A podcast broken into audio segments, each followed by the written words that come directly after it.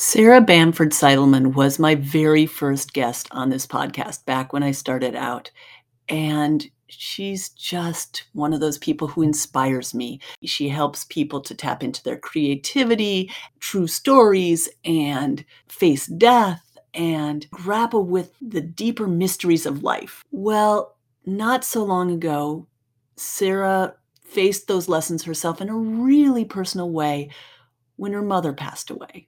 So I wanted to invite Sarah on to talk about her experience of the connection between creativity and mourning.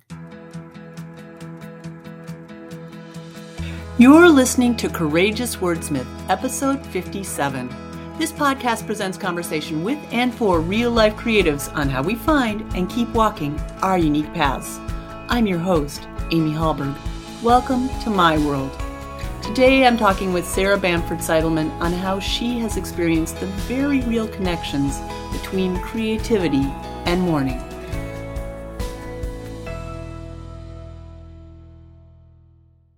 So today I have Sarah Seidelman with me, and I'm super excited to have you back on the podcast, Sarah. Um, I've been a, just a fan of all the creative things you've done for quite a while, and uh, and I wanted to talk about that because you have such a juxtaposition between death and creativity in your work, and you make it accessible for people. And I think that's kind of an important thing for us to talk about.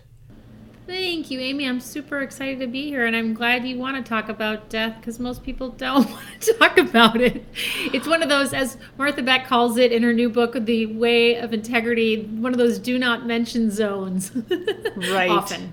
Right. Yeah. And yet, today, as we record this, it's the day after the one year anniversary of George Floyd's murder. And we're coming off of COVID. It's kind of hard not to talk about death, it kind of feels like. Yeah.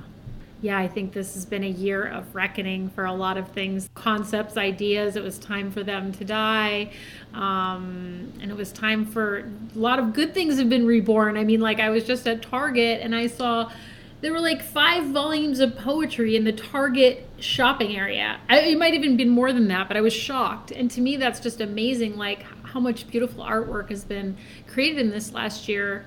That poetry is kind of having this revitalization, which to me is wonderful. It's a good sign. You know, I always think about so I was a German major, which means I read a lot of German poetry. Like I was a literature major. And there was a poem that I've always remembered that talks about how facts and figures aren't the thing that counts anymore. That's when love can come back to the fore. I mean, it's a translation, but it's it's that like when we're so up in our head with all the facts and figures, there's no room for poetry. Yeah, and I think poetry is really what helps us find our way back to ourselves when we're really feeling lost at sea and really feeling. Um, I know for myself anyway, like Mary Oliver has been one who it's like her words just kind of are that balm for the soul, you know, when you're feeling confused and afraid, maybe like I think all of us were, especially at the beginning of COVID before we knew what it all meant. Um, and maybe some of us fear lasting all the way through it, even until now. You know, there's still a lot of that going on. You mentioned Mary Oliver, and that was a poem somebody actually, when I was at the end of my teaching career, and I my career was dying, but I did not want to admit it, and somebody handed me the journey, the, the Mary Oliver poem, and she said, "Read this," and it's basically the one life you can save, which is not all the other people around you, but please save yourself because you're here for a reason and you have a thing to do on this planet, and this isn't it. And it's your job to figure that out. Like nobody can do it for you, and you can't really save anybody else until you figure out. You're, you can't save anybody else anyway, but you can't really help anybody else until you, mm-hmm. yeah, help yourself. one of the things I love about your work is how playful it is. I mean, you delve into some pretty deep topics, but it's also very playful. So, one of your projects that you have is these cards. Do you want to talk about how you created them? Because I don't think you even meant to create them. They just kind of almost came out of what, play or what? Yes. They really did. Well, they came out of this project called, it was a 100 day project. And for those of you who don't know what those are, you can look it up 100dayproject.org or just Google it. You'll find information about it. But it was this idea that a Yale professor created this assignment for students years ago where he just said for 100 days do one creative act do it every day for 100 days make it short make it somewhat challenging and interesting uh, but do it and um, i thought that was really i'd watched some other people do these projects and finally i committed to do one and mine was you want to pick something that's really juicy and fun for you because 100 days is a long time it's like a third of the year for those of you who are math specialists out there. And um, so I wanted to, I had been missing spending time with my spirit animal, Alice. So there's this, I have this, I have a picture, she's got a frame, framed portrait right on my desk. Alice and I hadn't, I've just been so busy that I hadn't spent time with her. So I thought, well, I'll visit her every day and receive a message that can be shared with the public, you know, a helpful spiritual message. And to just cut in and say, Alice is an elephant. Yes, Alice is a spirit, an elephant in spirit form. So she was like, that sounds wonderful. When I asked her, of course, I wasn't going to like put it on. I was just, of course, I asked if she would like to do that. And so that's what I did. And so every day I would visit her by listening to a drumming track. For those of you who are shamanic fans, you might know that when you would listen to a drum with a specific type of beat, maybe I'll give a little sample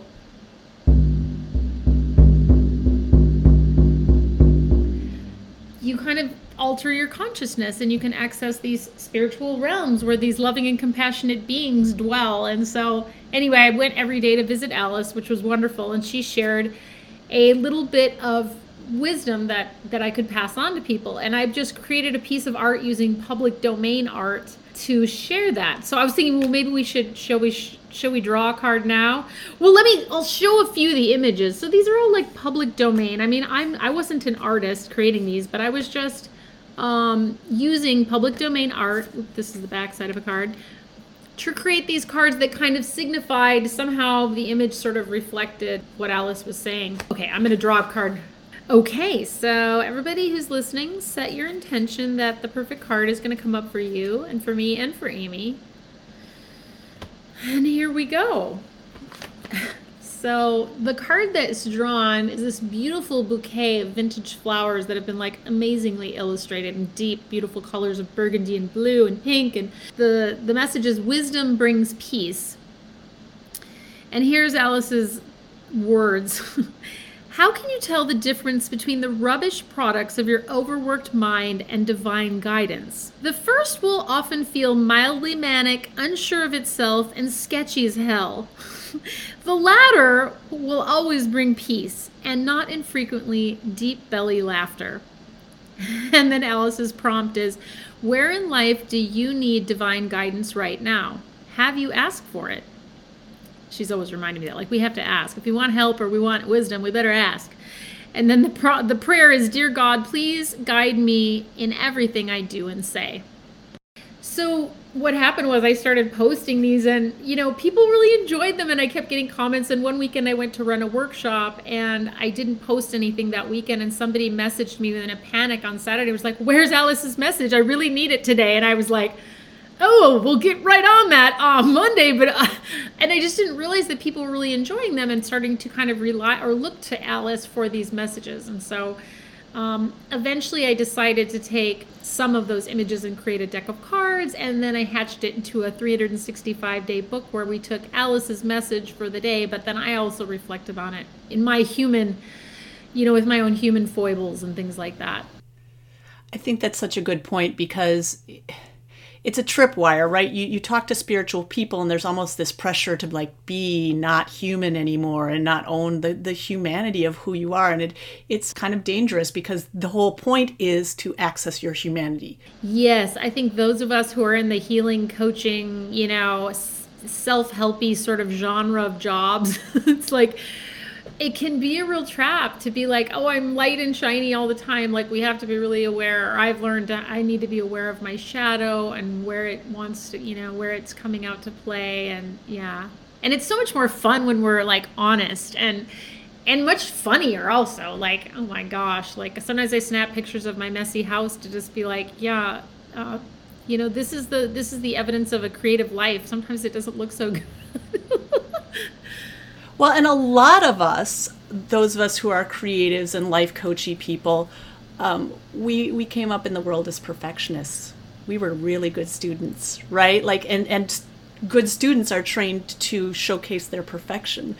It's a lot funnier when you can laugh at it, but it's not funny until you get to that place. It's absolutely true. I have a great story about perfectionism. Would you like to hear it? Um, oh yeah, definitely. I was just in Peru doing a lot of sacred plant medicine ceremonies um, with a shaman who's a dear friend there. Uh, and one of the nights that I went to this medicine ceremony, my intention was to explore what it's like to be free from perfectionism because you know, I just know perfectionism dogs me. It keeps for me from sharing what I'm really thinking. It keeps me from like publishing things, uh, lots of stuff. I mean, I, I'm pretty courageous, but there's that desire that to be perfect is really still there. So, what does it feel like to be free from perfectionism? So, the night starts out, it's pitch dark. Um, and you know the medicine the, the, medicine that was being served that night was ayahuasca so it was served and i said boy give me a small amount so that i can st- i was supposed to be her assistant that night because i just want to be able to like stand up and also help people she was like, no problem. Well, on ayahuasca. yeah, on ayahuasca, right? Because it makes you feel, for those of you who don't know anything about it, it makes you feel very dizzy and yeah, it can be quite incapacitating. Um, anyway, so the evening starts and she comes over to me and she's like, Sarah, she's like, uh, can you can you play a song for us? You know, and it's pitch dark and I've got my ukulele and I'm like, oh yes, I'd be happy to, but can I use your headlamp because I need the this little red light because you don't want to put bright lights on when people are in a ceremony. And anyway, she couldn't. I couldn't use the light because she had. So I was like, okay, I'm going to try to do this in the dark. And it was such a disaster. Like I started to play because I'd play this song a thousand times. I mean, I know it, like I know it, but I couldn't get my fingers to coordinate. Finally, I just put the whole ukulele down and I finished a cappella. And I was like, oh my gosh, that was horrible. But whatever. Moving on. The next thing, she's like, Sarita, can you help me? There's this, there's a guy over there who needs assistance. I'm like, no problem. I sort of stagger over to this person and I'm like, blowing uh, tobacco smoke on him, doing, you know, really trying, praying for him, helping, you know, just doing everything I can think of to assist him. And then I'm like, oh, I should check and just see how he's doing. I don't want to startle him. So I'm gently searching in the dark for his shoulder just to kind of gently nudge him and ask him how things are going. And I realize there's nobody there. I have been healing a pile of blankets for like the last 10 minutes. And Lusma nice. said it was hilarious because she said at the time I looked up and saw, you know, that she that I he was at the door waiting for me to assist him to go outside. I was like, oh, I haven't helped her at all. This is so terrible. And I was like, I'm gonna sing a song now. I, have got one.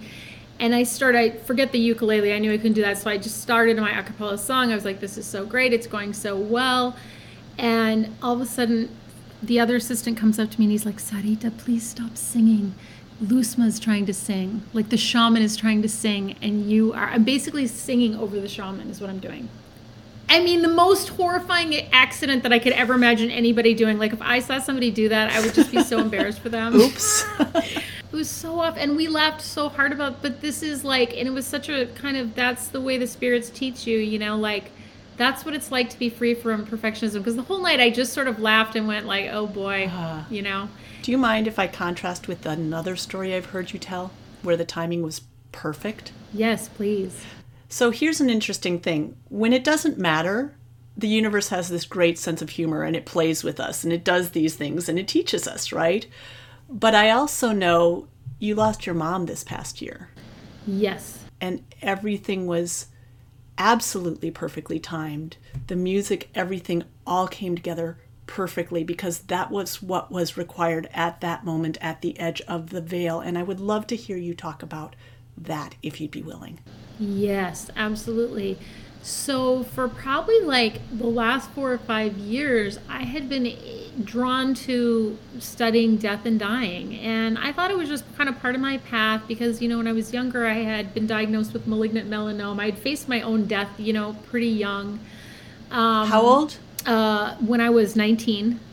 Wow. So I had that experience and found it really life altering. Um, and then I was a pathologist. So for years, I did autopsies. Um, one of my most uh, probably biggest turning points in medical school was taking care of a patient who was dying and realizing that we really didn't have the tools to help them like from a i think it from a spiritual soul standpoint at the time i couldn't have articulated that but i knew something was like terribly wrong because something was missing from what we were offering this woman and she died and then it was like it was just a terrible feeling. So anyway i felt really drawn to studying death and dying and went to some wonderful like got went to a death doula training you know uh, and did all it just went to many in a death and dying retreat of that was shamanically inclined. Anyway created a workshop because i thought this is so beautiful. When we face our death it helps us to live bigger. Um, and i knew that from my own life when i had been diagnosed with melanoma it strangely and ironically led to a very joyful year that followed because I stopped studying so much. I asked myself, like, well, if I'm not going to be here in a couple years, like, what do I really want to do? And I stopped studying so much and I started like listening to more Rick Astley and dancing and going out. And I joined like the Gilbert and Sullivan opera crew in Scotland where I was living at the time. I mean, I just started having more fun because I was like, well, hell, I mean, like, if I'm going to die, like, you know, might as well go out with a bang, you know? It's a kind of gallows humor almost. A little bit, yeah, because it was like, well, um, that just seemed like my best idea. So, anyway, and then, so as I was doing all this training, my mom suddenly got diagnosed with um, a large sort of lung tumor. I remember at the time, you know, as these things are, it's just very shocking and very upsetting. And, um, and, she ended up getting this amazing new medicine called Keytruda, which is this new technology that we have. There's a wonderful movie, Google it. It's a wonderful documentary of the creation of this drug uh, and dogged perseverance. It's amazing, the doctor who's behind that. And she uh, lived for two years, um, which because initially I think when we saw that tumor, it's like I didn't think she probably had three months to live, knowing like the old kinds of medicines we used to have, you know. But this new medicine, which basically works with our immune system to take the brakes off our own immune system and helps us to heal ourselves, right. worked for a, right. quite a while. Um, but I got to uh, walk with my mom as she as she faced her own mortality and then as she um, eventually you know decided to stop doing treatment and enter hospice. And then ultimately i got the experience of sitting with her as she was dying. Um, and today i was just it's so funny that we're on this podcast today because i was just i drove my daughter to the to the airport at 5 a.m. and somehow my mom, I was like thinking, oh my gosh, my mom would be so proud of our, my kids right now and things that they're doing. And this hymn that that I associate with her, you know, kind of popped into my head. And probably like three weeks before she died, we were sitting on her couch, like looking out out the window, and it was fall, and these amazing, like it was this maple tree with these like coral color leaves and the sun was just beaming and these leaves were like drifting off the trees and it was just kind of surreal. And she was going through this box of photos and telling me also what she would like for her funeral because at this point she was just at this place where she decided to enter hospice which was a real gift for her and, and for all of us because once she did that um, she really began to enjoy life again interestingly. And um, so she said, "Well, this there's this hymn that's my favorite hymn," and and I was like, "Oh, what is that?" And then she was like showing it to me, and I was like, "I think I know it." She's like, "Alexa, play, you know, uh, oh God, beyond all praising, you know." And of course, Alexa was just like, "Oh," you know, and this wonderful hymn came on. And I'm not a super. I grew up in the Episcopal Church, but like hymns have never been my jam. But as they listened to the words, like in that moment, like watching the, we were sitting together, just watching these leaves fall from the trees, and it's just like the, it was the most stunning, like, I can't even barely talk about it because it was just like one of those moments that was just so precious. And you realize how fortunate you are and how blessed you are just to be alive. And um, I can't, I can't put words to it, but um, that song, I'm so grateful she told me that because it's become like this anchor into that grief and like not grief in a bad way, like grief in the most like this morning I was sitting in my office, I was like sobbing and like just crying, but it was just pure joy. Just pure joy because you know, I had a mother who loved me and I feel her all around me all the time. And um, that that hymn, even if you're not a Christian or anything like that, but it's just this song about like life there's so many blessings and there's so many challenges, but we we're kind of willing to have this joyful duty of living. it's kind of a funny song. I mean, it's but it's like things may be bad or they may be good, but in any case, it's a blessing because we're here and we're alive and like and we're grateful for that. And you can always find something to be grateful about. So that was probably like three or four weeks before she died. And as she grew closer to death, as people do, they they finally kind of withdraw. So she probably stopped talking like maybe two days before she died and just got it just looked like she was sleeping, you know. And I remember we were just kind of exhausted. My dad and my sister and I were just trading places, and alarms were going off constantly because we were trying to give her medicine and all these things. And I went down to take a nap at like 10 in the morning in the basement, and my dad came down like maybe a half an hour later, and he said, I think her breathing's really slowing down. You might want to come upstairs. And so I came upstairs and like I got out my ukulele because one of the things I learned, I hope this podcast isn't too hard for people to hear because it's just like me bawling my eyes out, but I I learned about like one of the old traditions in many cultures is to sing people home. You know, this idea that music can carry us.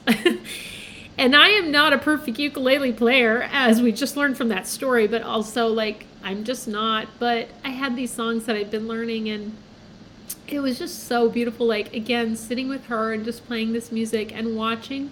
I pretty much watched, I played the music, and then probably five, ten minutes before she died, my sister, knock, knock, walks in the door. My dad walks, I mean, we're all just there. And um, my mom always made sure everybody was included. We laughed because, of course, she would wait until my sister was there.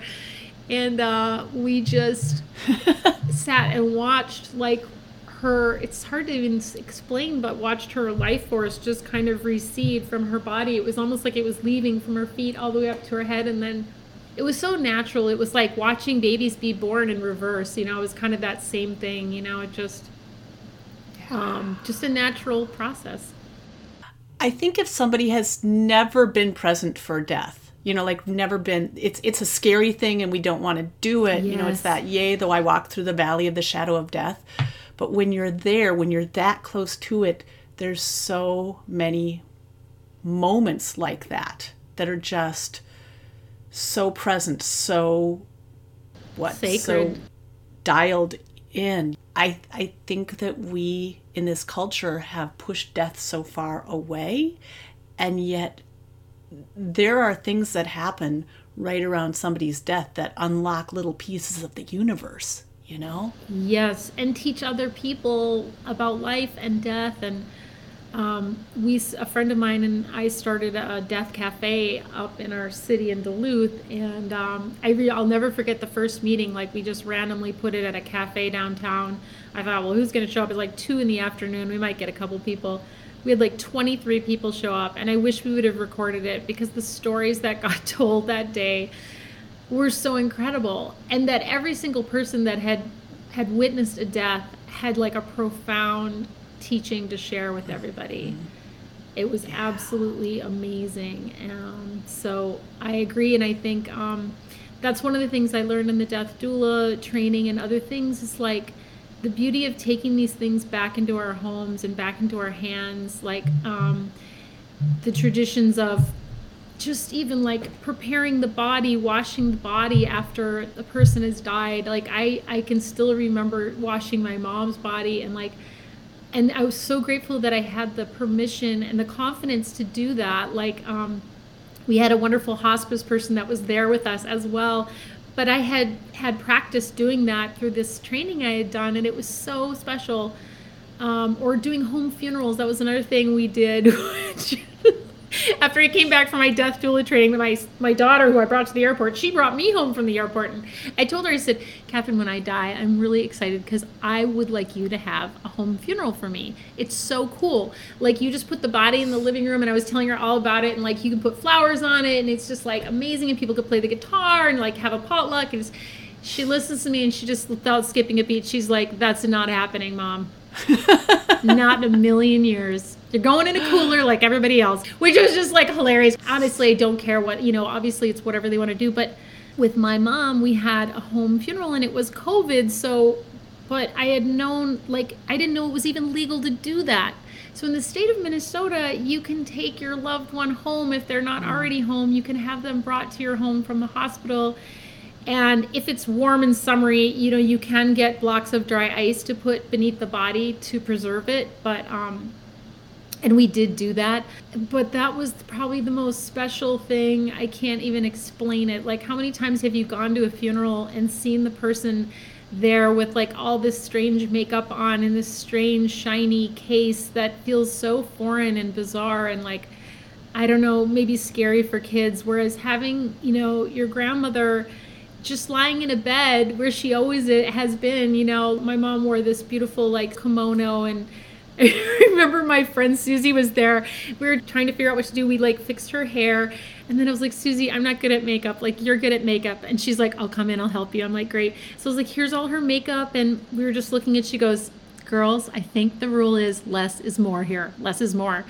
We just put a little bit of blush on my mom and a little bit of lipstick. And this sounds really strange, but she looked so beautiful and then we covered her body with all these flowers from her own garden and she looked like this amazing goddess. I mean i still have pictures which i haven't shared ever because i just feel like i don't know how my dad would feel about that but anyway they mean a lot to me. So yeah, taking these things back into our homes, I think helps us and helps our kids. It helps people to grieve. I mean, my son sat with my mom alone in the living room. Have so many people had conversations with my mom because you know they could shut the door and just go hang out with her, you know, and oh, it was just incredible. And most you know wisdom traditions say that when people die, they linger. You know, their spirit lingers for several days. You know, that it varies from the tradition, but I just feel like that feels like the right thing rather than having the body be like in a cooler somewhere. I mean, obviously everybody's got to make their decision and it's not for everybody, but for those of you who are listening and are excited about that,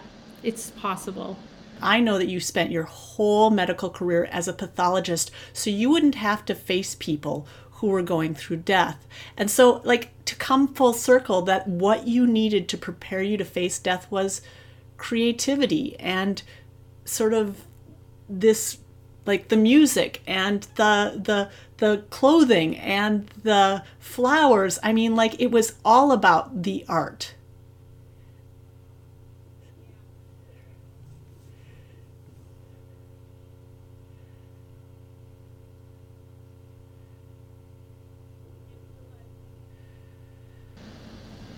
Yeah yeah, for sure. Like all my major, like it feels like all my major initiations in life have been about facing death and uh, and realizing, you know, just realizing deeper things about that and what that means. Um, but definitely, um, I guess one of the big ties for me in the work that I do now is that many of us, well, I'll just speak for myself. Like I find myself doing things like, um, or in the past, i I'm more aware of it now, but in the past, like, I find myself doing things that I feel like are not um, bringing life to me, that are life killing or life sucking, I don't know, like compulsively eating food when I'm not hungry, binge watching things that really don't interest me that much to avoid something. I can think of a million things. Shopping, creating chaos by like deciding I have to move or I need to do this or that or the other thing.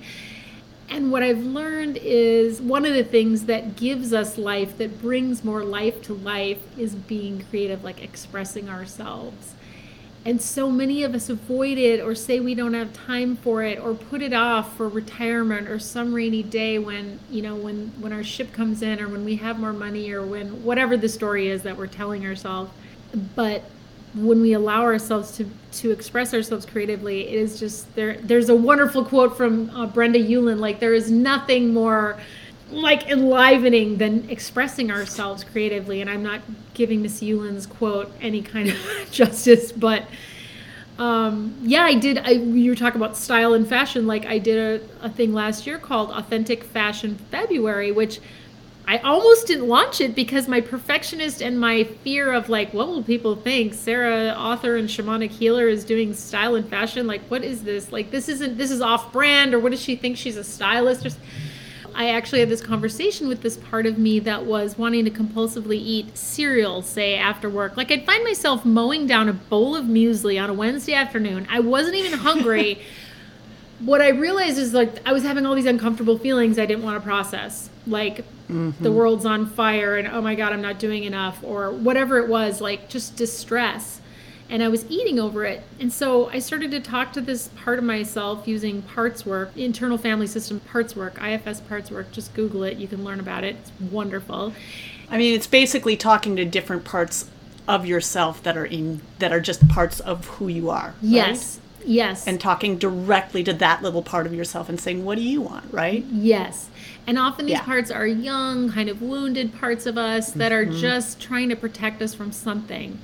And so this part of me was actually like, when I envisioned her, she looked like a woman out of Mad Men. Like she had this cocktail and cookie tray, and she was like, cookies and cocktails any day. Just, she was like, I call her my seductive rationalizer. She wanted to soothe all my pain by, you know, having a glass of wine or having a bowl of muesli. And finally, I asked her, like, listen, this is kind of wreaking havoc because I want to eat healthfully. I want to feel good. I want to fit in my pants. If I could take care of my feelings and feel them, and you didn't have to deal with that, and you could be free, what would you rather be doing? And she said, Well, I want to dress up every day. Now that surprised me. I was shocked. I was like, What? I mean, I, I didn't recognize that as a part of myself.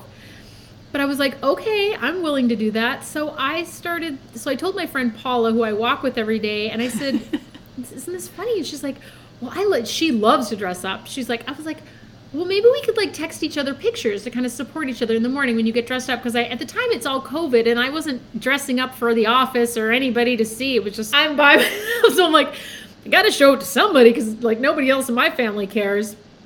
And it was so fun that we finally started this group. And I'm telling you, that group went so deep. It was amazing. We did parts work. Everybody dressed up to please themselves everybody every day um, it was so powerful so i'm glad I, I had the guts to do it and i can't wait to do it again because it's just it's dressing up is another form of art like how we choose like today i'm wearing a pinstriped i'll describe this because everybody's listening like a pinstriped seersucker jacket with a pride bright red with rainbows t-shirt and a rhinestone necklace and big strawberry earrings that match the red t-shirt and I feel really happy in this outfit, you know, and it doesn't matter if anybody else understands it, like, you know, abstract art. It's just it's just for me and to have that courage. And yet it's also a really bold statement. Love is love. Like, you know, you feel like I'm wearing this, but I'm wearing it for me, but also I am proclaiming to the world this is who I am. I'm making my mark and I'm not I'm not shrinking back in. I actually had a moment like that late in my career where I was like, you know what? I'm done wearing neutrals. Like for me now, neutrals, I don't have neutrals. Neutrals for me is aqua blue, turquoise. Like my neutrals are not neutrals anymore because I can't be scripted anymore. Like it's just, it's a rebellion against that whole fitting into these things and shutting off certain topics. And nope, can't do it, you know? And I think if,